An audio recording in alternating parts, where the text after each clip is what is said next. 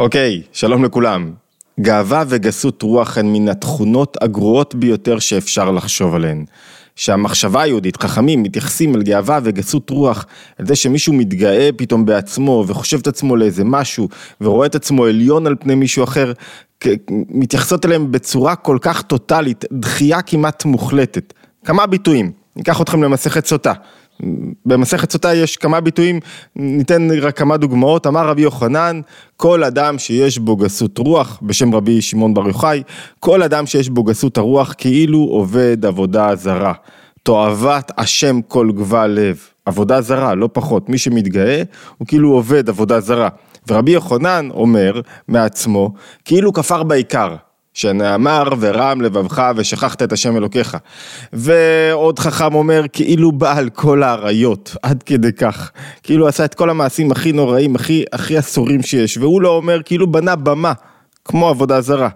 ואמר, אומר חכם אחר, אומר אפילו קיבל תורה, הוא מציב סייג, אפילו אדם קיבל תורה כמשה רבנו, זאת אומרת מדובר באדם למדן, חכם, מונח, בעניין, קיבל תורה כמשה רבנו, לא ינקה מדינה של גיהנום. אם הוא מתגאה, לגיהנום. ואפילו עושה צדקה, נותן בסתר. גם לא ינקה מדינה, מדינה של גיהנום. ואמר רב עמי, אומר, כל אדם שיש בו גסות הרוח, לסוף מתמעט. זאת אומרת, רומו מעט, יורד מערכו, מתמעט. בסוף כל מי שהוא בעל גאווה, הדברים מסתובבו כנגדו. מה זה גסות? שהוא רואה את עצמו.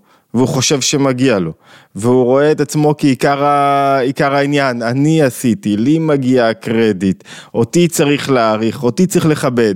ואמר רבי אלעזר, כל אדם שיש בו גסות הרוח ראוי לגדעו. זאת אומרת, גם הסביבה צריכה לבטש אותו. וכל אדם שיש בו גסות הרוח, אין עפרו ננער עד כדי כך, הוא לא קם בתחיית המתים. זאת אומרת, הוא אין לו, אין לו, אין לו אחרית, אין לו, אין לו לאן לשאוף. הוא, הוא, הוא אדם שמבטל את עצמו בעולם, הוא מגביה את עצמו בעולם הזה, הוא מבטל את עצמו בעולם הבא. ואמר רב חיסדא, כל אדם שיש בו גסות הרוח, אמר הקדוש ברוך הוא, אין אני והוא יכולים לדור יחדיו בעולם. זאת אומרת, זו בעצם הסיבה הפנימית, על פי המחשבה היהודית, למה גסות רוח וגאווה לא יכולים להתקבל בשום דרך או צורה, כי כשאדם מתגאה, הוא ממלא את עצמו בכל ההוויה. הוא רואה רק את עצמו, ואם אדם, הכל זה הוא, הכל זה מהכוח שלו, הכל זה מהמחשבה שלו, הכל זה מאיך שהוא רואה את הדברים, הכל זה הוא, הוא לא מתיר מקום לאף אדם אחר, אדם אחר, ובטח לא לקדוש ברוך הוא.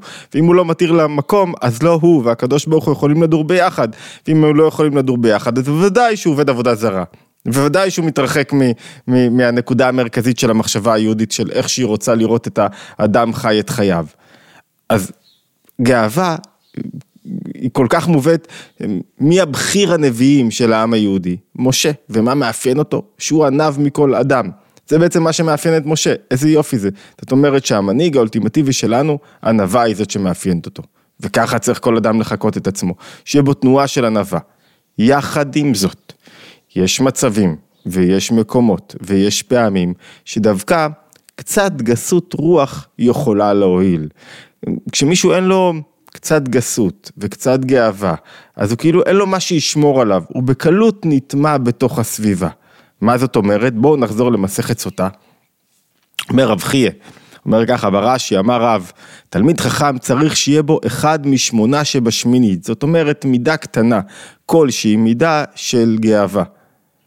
אומר רב הונא ברי רב, רב יהושע, אומר ומעט רלה כססא דשיבלתא, זאת אומרת שהגאווה מאתרת אותו, כמו סאסה, כמו השערות, כמו המוץ שמאתר את השיבולת, את החיטה. זאת אומרת, יש חיטה, יש סביב שערות ויש סביבה כאילו קליפה, והקליפה היא כמו הגאווה שצריכה להיות בתלמיד חכם.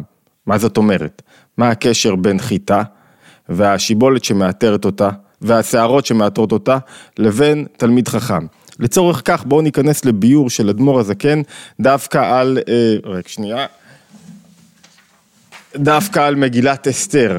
כשמרדכי זוכה לכבוד יוצא דופן בלילה ההוא נדדה שנת המלך, אני מזכיר לכולם, והוא מצווה להביא את ספר הזיכרונות, והוא נזכר שמרדכי פעל לטובתו והציל אותו בעצם אה, ממזימה אה, אה, לפגוע בו, ואז הוא פונה למן שמכין את העץ כדי לתלות את מרדכי, הוא פונה למן ואומר לו מה יעשה מי שהמלך חפץ בעיקרו, הוא אומר ילביש אותו, ילביש אותו לבוש מלכות וירכיב אותו על אה, סוס המלך וכך הוא עשה ואז ויקח המן את הלבוש ואת הסוס וילבש את מרדכי וירכיבהו ברחוב העיר ויקרא לפניו ככה יעשה לאיש אשר המלך חפץ בעיקרו. בעצם השאלה, מה מרדכי צריך את הכבוד הזה? בשביל מה הכבוד? מה, מה, מה להלביש אותו על סוס? מה עם כל הדברים הפנימיים שקשורים לכבוד? הרי הרגע אמרנו, גאווה סותרת כבוד, כבוד זה אני רוצה להיות מלא כל העולם. אני רוצה שידברו עליי, שיעסקו בי, שאני אהיה המרכז. אני נותן כבוד, אני נסוג לאחור, אני מוותר על זה שאני אהיה המרכז. עיקר העבודה של האדם זה לא להיות עודף כבוד, כל כך הרבה ביטויים, כל כך נפוץ בתנועה הנפשית, אני לא אגיד בימינו, זה נפוץ בתנועה הנפשית, אני רוצה שיעריכו אותי, אני רוצה שיכבדו אותי, אני רוצה שייתנו לי, ויש איזה משהו מאוד בריא בכך שאני לא עושה חשבון לכך שיעריכו אותי, אני לא מחכה לכבוד של אף אחד, משהו כל כך בריא בנפש, שהוא, שהוא גם נותן מקום למשהו אחר להעיר בתוכך, וכשמישהו מחפש את הכבוד, בסוף הוא מתמעט כי הוא סובל בתוך עצמו, ועדיין, למרות החשיבות של ביטול הגאווה והכבוד והגסות רוח, יש מקום כלשהו לגסות רוח, שמינית שבשמינית, אחד משמונה שבשמינית, מהו המקום הזה? אז בואו ניכנס רגע לביאור אדמו"ר הזקן דווקא על, ה, על התהלוכה של מרדכי כשהוא לבוש בגדי מלכות והוא יושב על סוס המלך והוא רוכב על סוס המלך, בואו ניכנס רגע ונבין מה, מה הוא מציע לנו, איך הוא מציע לראות בעצם את המעט גאווה שהיא רצויה, ואני מזכיר לכם עוד שאלה, איך מתארים, איך מפרשים את הגאווה הזאת שרצויה, כמו, כמו הססה דשיבלתא, שיש בעצם השערות סביב השיבולת של גוף החיטה. וכך אומר הדבר הזה כן, כדי להבין את הגאווה הרצויה, צריך להיכנס רגע, להבין מה זה, מה זה עניין ססה לשיבולתא. הוא אומר, הנה שיבולת החיטה הגשמית. אני מזכיר, מקורות עולים לאתר התבוננות, ומי שרוצה מוזמן להצטרף לערוץ שלנו, מי שמוצא עניין ותוכן במה שאנחנו מעלים בהתבוננות היומית. אוקיי. אבל את המקורות השלמים אפשר תמיד לקרוא באתר, או לקבל לינק באתר התבוננות למקור השלם. הנה הוא אומר, שיבולת החיטה הגשמית יש לה מוץ, ונקראת ססה. וגוף החיטה עצמה הוא הנקרא שיבולתא. והנה החיטה צומחת, ממה החיטה צומחת? מזריחת השמש, מהגשמים, אלא מה? שלפעמים יכולים להיות יותר מדי גשמים ולגרום לריקבון. לפעמים יכולים, יכולה להיות שמש חזקה מדי ולשרוף את החיטה. וכידוע, הטעם לזה אשר יש מוץ, שיש שערות, שיש דברים שהם לא רצים, שיש קליפה סביב החיטה. מהי? הטעם לזה הוא שנעשה לה לשומר, לשומרה, שלא יוכל האור והחום של השמש לשרוף את החיטה. ושלא יוכלו הגשמים לרכב אותה, להרכיב את החיטה. והוא, על ידי שהמוץ, הדברים הלא רצויים, השערות, מה שלא אוכלים בעצם, הקליפה, הדברים שאנחנו לא משתמשים בהם, והוא על ידי שהמוץ מקבל בעצמו כל החמימות של השמש, מסביר אדמו"ר הזקן, רבי שניאור זלמן מיליאדי, וכל הכאת השרב, וגם מקבל בעצמו כל הלחות של הגשמים, שלא ייפול על החיטה, ועד שתיגמר גידולה, המוץ שומר על החיטה מכל אלה. מן החום, מן הלחות, ואחרי שתיגמר גידול החיטה, אחרי שהחיטה כבר מוכנה לאכילה, אפשר להשתמש בגרעינים כדי, כדי להעביר אותם תהליכי, אה, תהליכים כדי שיהיה אפשר להשתמש בהם. אזי המוץ נופל על ידי דישה, ולא נשאר רק החיטה בעצמה. אוקיי, מה הוא אומר לנו בעצם? לגאווה יש תפקיד. יש תפקיד מסוים לגאווה. מה התפקיד של הגאווה? להגן על האדם. האדם יוצא לעולם ויש לו התמודדויות. וכל מיני דברים מושכים אותו, וכל מיני דברים מפתים אותו, ומונעים ממנו מלהיות שייך למה שהוא רוצה. אם הוא תלמיד חכם, תלמיד חכם מבאר אדמו"ר הזקן בתחילת דבריו, זאת אומרת, אדם שקשור לבחינת החוכמה, שקשור לנקודה הגבוהה יותר בנפש, שהוא יודע מה הוא רוצה, שהוא קשור למשהו שהוא יותר גבוה. אם הוא תלמיד חכם, אז הוא צריך שיהיה לו מעט מה, מה, מהסערה הזאת, מהסערות שיש סביב החיטה, שיגנו עליו מפני הריקבון, מפני השמש החזקה, מפני, איך הוא, איך הוא קורא לזה כך? הוא אומר, שלא ייפול האור בריקבון וכיליון החומר מניקת החיצונים והקליפות, לפי שיעורם על כל. זאת אומרת, צריכה שיהיה תנועה לתלמיד החכם, לאדם שמקושר לאיזה מטרה, למשהו גבוה, שיהיה לו איזה תנועה בנפש של אני שייך למשהו יותר גבוה. מעט גאווה, מעט, אני, אני, אני לא מרשה לעצמי להתנהג באופן הזה, אני לא מרשה לעצמי להיות במקום הזה. לא, הגאווה קצת מגנה עליו, כל עוד שהוא בתהליך, שהוא בדרך. זאת אומרת, אם אנחנו שואלים מתי מעט גאווה זה דבר נכון בנפש, כשאתה מכוון מטרה, כשאתה צומח.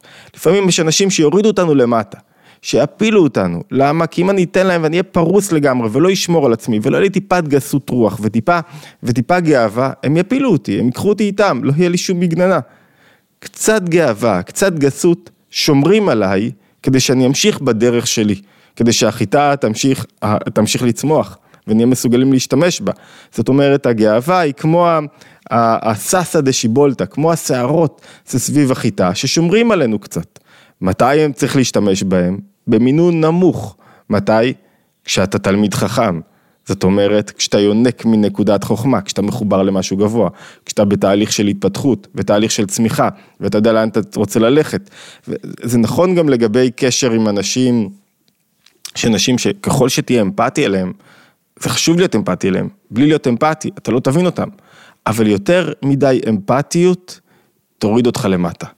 תביא אותך למקום שבו אתה לא מצליח בעצמך לקום, כי אתה אמפתי ואז אתה רוכש את מקומו במידה מסוימת, אתה כל כך מזדהה איתו, שאתה כבר בעצמך לא יכול לקום מהמקום שאליו ירדת כדי להבין אותו. זאת אומרת, האמפתיות לפעמים גורמת גם לו לא לקום, אני, אני יותר מדי מבין אותו. ויש מקומות מעטים, כשאני מחובר למשהו גבוה, אם אני לא מחובר אז הגאווה והגסות לא יועילו לי, כי הם לא מגנים על שום דבר, ואז הם לא יצמיחו אותי, והם סתם כל מה שתיארנו קודם לכן על ידי חכמים. אבל אם הם רק חלק מתהליך שעוזר לי לנקות את עצמי מסביבה מרעילה, ממקום שיכול להזיק לי, מגשמים מרובים מדי או משמש חזקה מדי, ממקומות שבעצם יכולים לגרום לי להרכיב את עצמי ולא להמשיך בדרך שלי, אני יותר מדי אמפתי, עכשיו אני חייב להתמקד, כדי להתמקד, אתה חייב לסגור את הטלפון, לסגור את הטלפון זה לפעמים לא להיות נחמד לאנשים מסוימים שמחפשים אותך, מה לעשות? זאת אומרת, כדי להוציא מעצמך משהו חייבים מעט גסות רוח, מעט גאווה, אלא מה? שהגאווה הזאת צריכה ליפול בסופו של דבר. היא לא העיקר, צריך לזכור, זה לא האני, אלא הגאווה הזאת היא סוג של הגנה, היא קליפה, היא מוץ, היא לא הדבר הפנימי.